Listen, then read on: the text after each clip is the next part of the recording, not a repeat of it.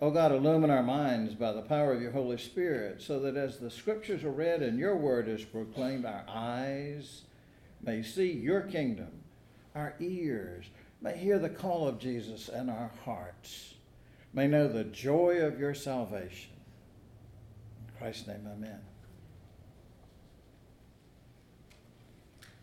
Our Old Testament reading is from the third chapter of 1 Samuel.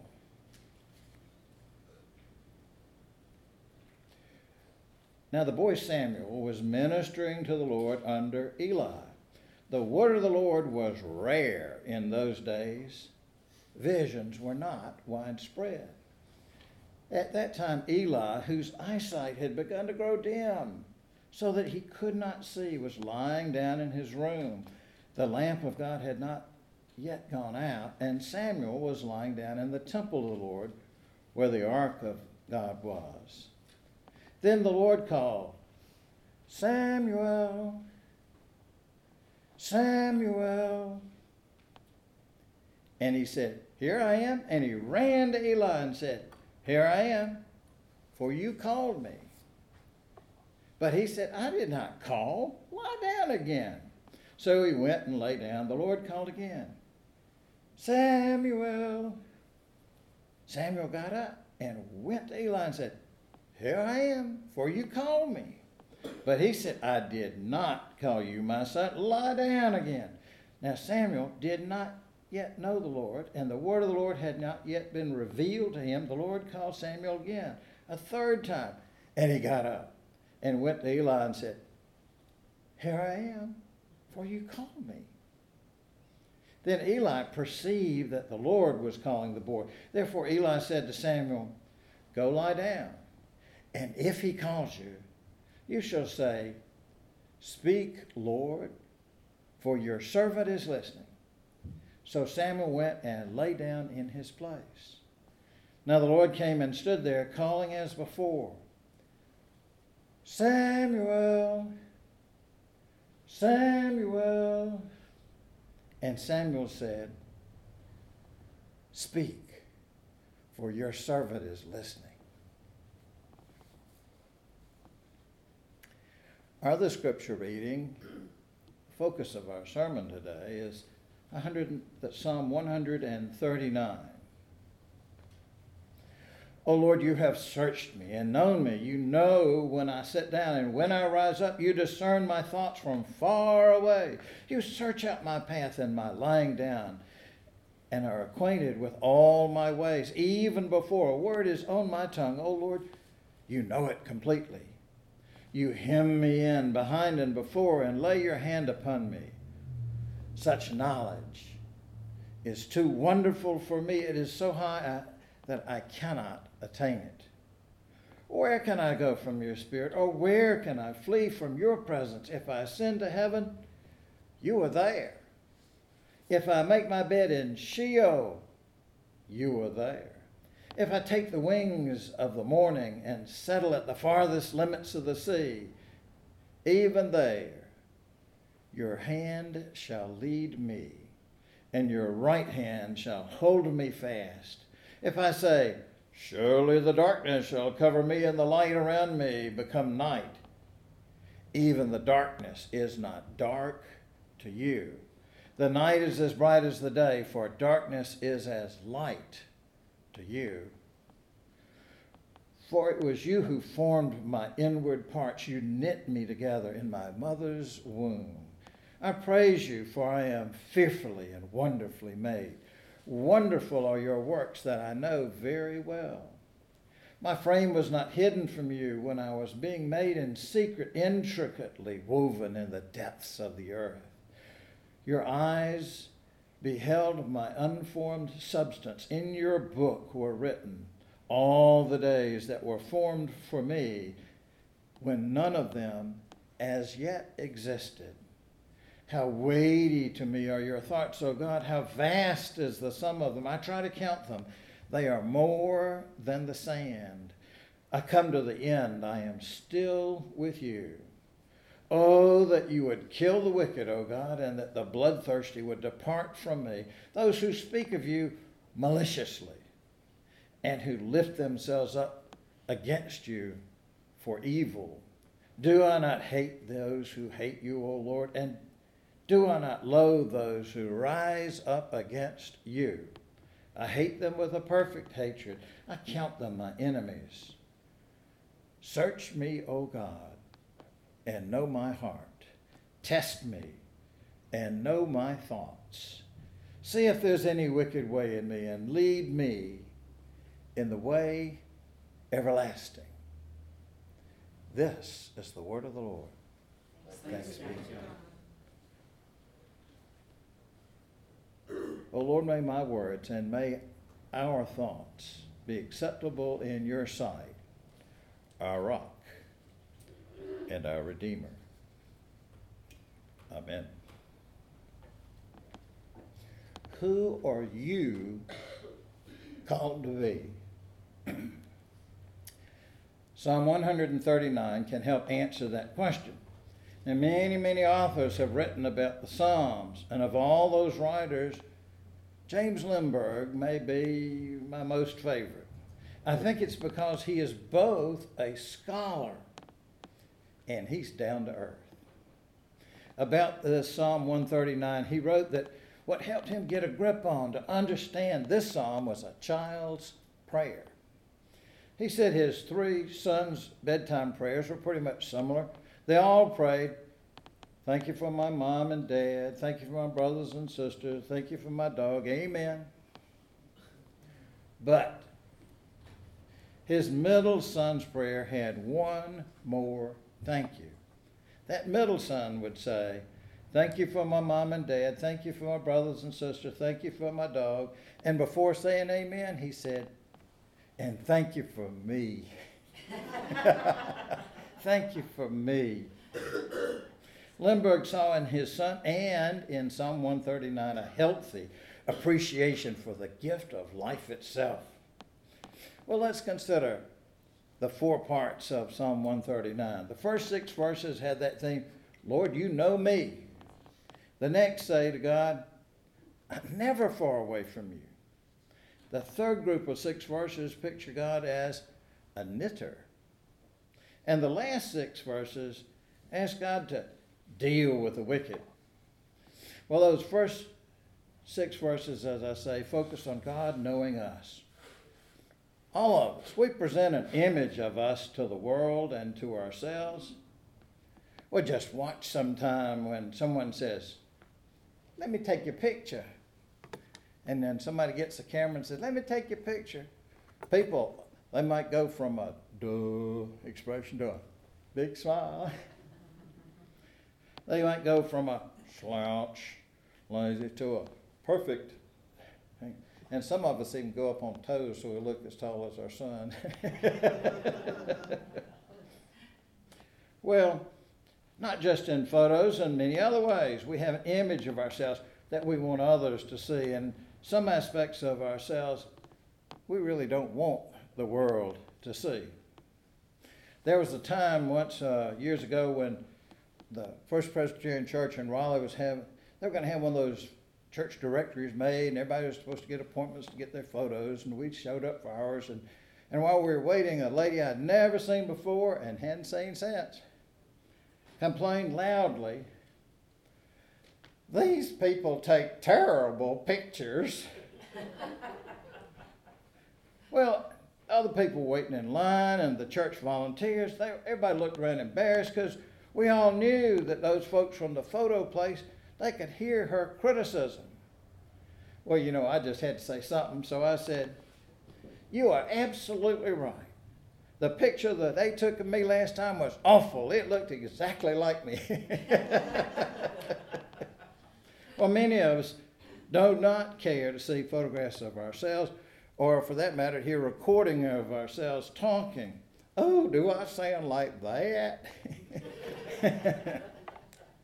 our appearance and our sound, well, that's evident to pretty much anybody around us. But how about our inmost thoughts, those things we think but try not to say out loud? Which is one of those advantages of when people are sober, because when they aren't, they say them anyway. Well, how about those opinions, those criticisms, those angry fantasies, those secret thoughts we really don't want anybody to know about? Well, there's bad news and good news. The bad news is God knows all about us. God's acquainted with all our ways. The good news is God knows all about us and loves us anyway.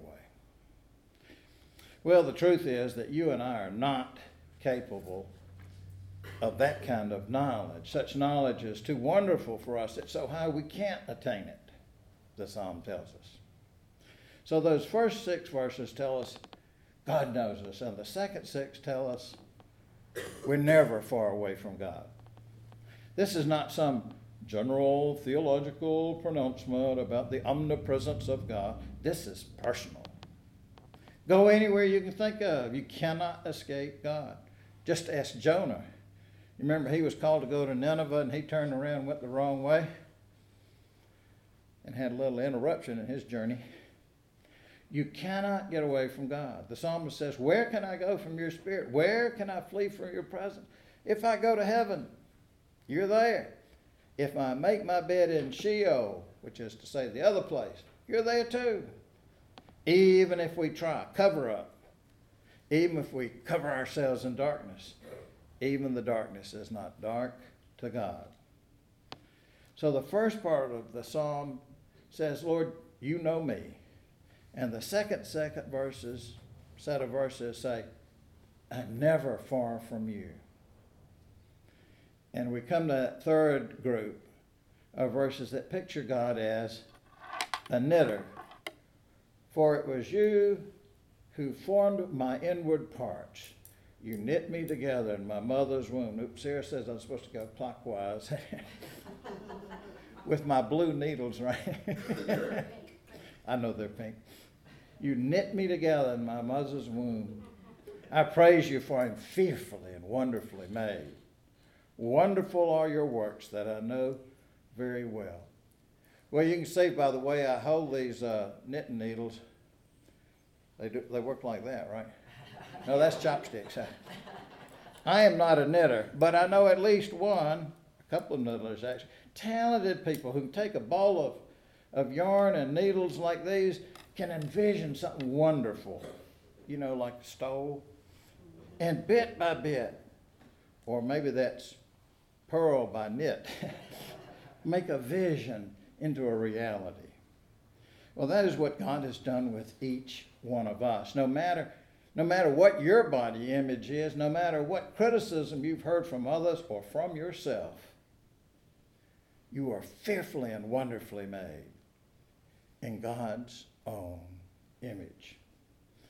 So, the first part of this psalm says, Lord, you know me. The second part it says, I'm never far from you. I can't get away from you, God, which, by the way, is a comfort. We're all big on privacy these days, I guess, but but to the psalmist and the person who loves God, that's a comfort that we are never far from God. God's always with us. And then that third group pictures God as a knitter who knit us together. Uh oh, then we come to those last six verses. But I say, uh oh, because they ask God to deal with the wicked. And those verses, those verses trouble of some people. Asking God to kill the wicked and saying, I hate them with a perfect hatred. Those just don't sound like uh, church going phrases. They aren't fit for church, are they? Well, the lectionary, the pattern of scripture readings, that leaves those verses off. We don't really know why. Maybe it was just for length, you know, it's another six verses. Or maybe it's for the controversial content. But the controversial content tells us the context for this psalm of thanksgiving and for, of trust in God's presence. Now, every one of us has uh, favorite Bible stories or verses or places that you might have underlined in your personal Bible or highlighted on your Kindle or whatever, or I believe we're all called to read and study the Bible, to seek the guidance of the Holy Spirit in interpreting the application of Scripture to our lives. But I really do not think that you or I are qualified to take our scissors to the Bible and take out the parts we don't understand or like. So, what do those last six verses tell us? The psalmist, it tells us the psalmist is responding to those who speak of God maliciously and lift themselves up against God for evil. One important thing to notice about those verses is the psalmist is not the one taking the lethal action. Whatever punishment or vengeance is to be delivered is not in, in the psalmist's hands or our hands, it's in God's hands. Now we can understand despising, as they say, despising those who've attacked you or those who've attacked God, but remember in that Sermon on the Mount, Jesus gave us Jesus gave us a new command, saying, You've heard, you've heard it was said, love your, love your neighbor, hate your enemy. But I say to you, love your enemies and pray for them. Pray for those who persecute you, so that you may be children of your Father in heaven, which is to say, so that you can love people like God does. So pray for them. And remember, judgment and punishment, that's above our pay grade. Leave that to God. Well, I read about a speaker who started off a, a seminar by holding up a, a Benjamin, a hundred dollar bill. I just happen to have one with me today.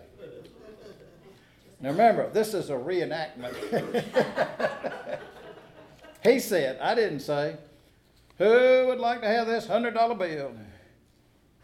Well, you know what happened. Everybody's hand went up. Me, me. Then he said, I'm going to give, now he said it, not me, I'm going to give one of you this hundred dollar bill, but let, first let me do this. And he crumpled it all up. Watered it. He didn't quite make a spitball of it, but he watered up pretty good. Now, what do you think? Who still wants it? Well, not a hand went down. Then he threw it on the ground and he ground it with his foot. Well, you know, this is clean up here, so it didn't get real dirty, but his situation got real dirty who still wants it? All the hands were still up. Still, not a hand went down. And then he said, Here's the point. No matter what I do to this money, you still want it because it did not go down in value. It's still worth a $100. Many times in life, we are dropped or crumpled or folded or spindled or ground into the dirt by either by decisions we've made or by circumstances that came our way and we may feel like we're worthless. But no matter what has happened, no matter what will happen, for Almighty God, you will never lose your value. Dirty or clean, crumpled or finely creased, you are still priceless to the one who made you and who loves you. The worth of our lives does not come in what we do, in who we know, in what we have, but in who we are and in whose we are. Excuse me, I need to pick up some trash here. Don't want to make a mess. so, who are you called to be? Well, one more story may help answer that question. Story is told of a young rabbi named Tobias. Tobias was getting some feedback from an older, more experienced, and wiser rabbi. This young rabbi, Tobias, he was discouraged and dejected and disheartened. Maybe this is not the thing for me to do. And the old rabbi told him, When you go to heaven, God is not going to ask you, Why weren't you Moses? No, God will ask you, why weren't you Tobias? So why don't you stop trying to be Moses and start being the Tobias God created you to be? Well, God has not called you and me to be Moses either.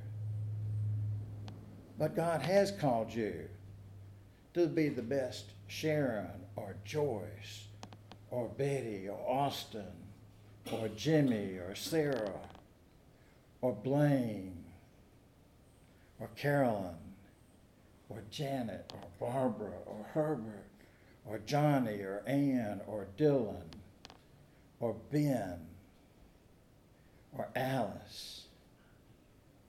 I leave anybody out? Erica. Or Erica. Oh, Erica.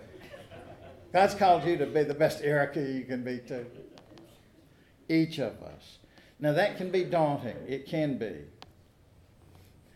And especially with the challenges you face in the great world. But remember that God has promised. God has promised to be with you all the way. Thanks be to God.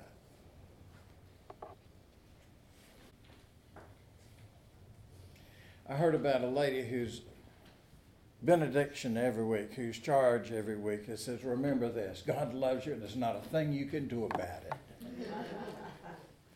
Except go out into the world to love God and serve the world. In Christ's name.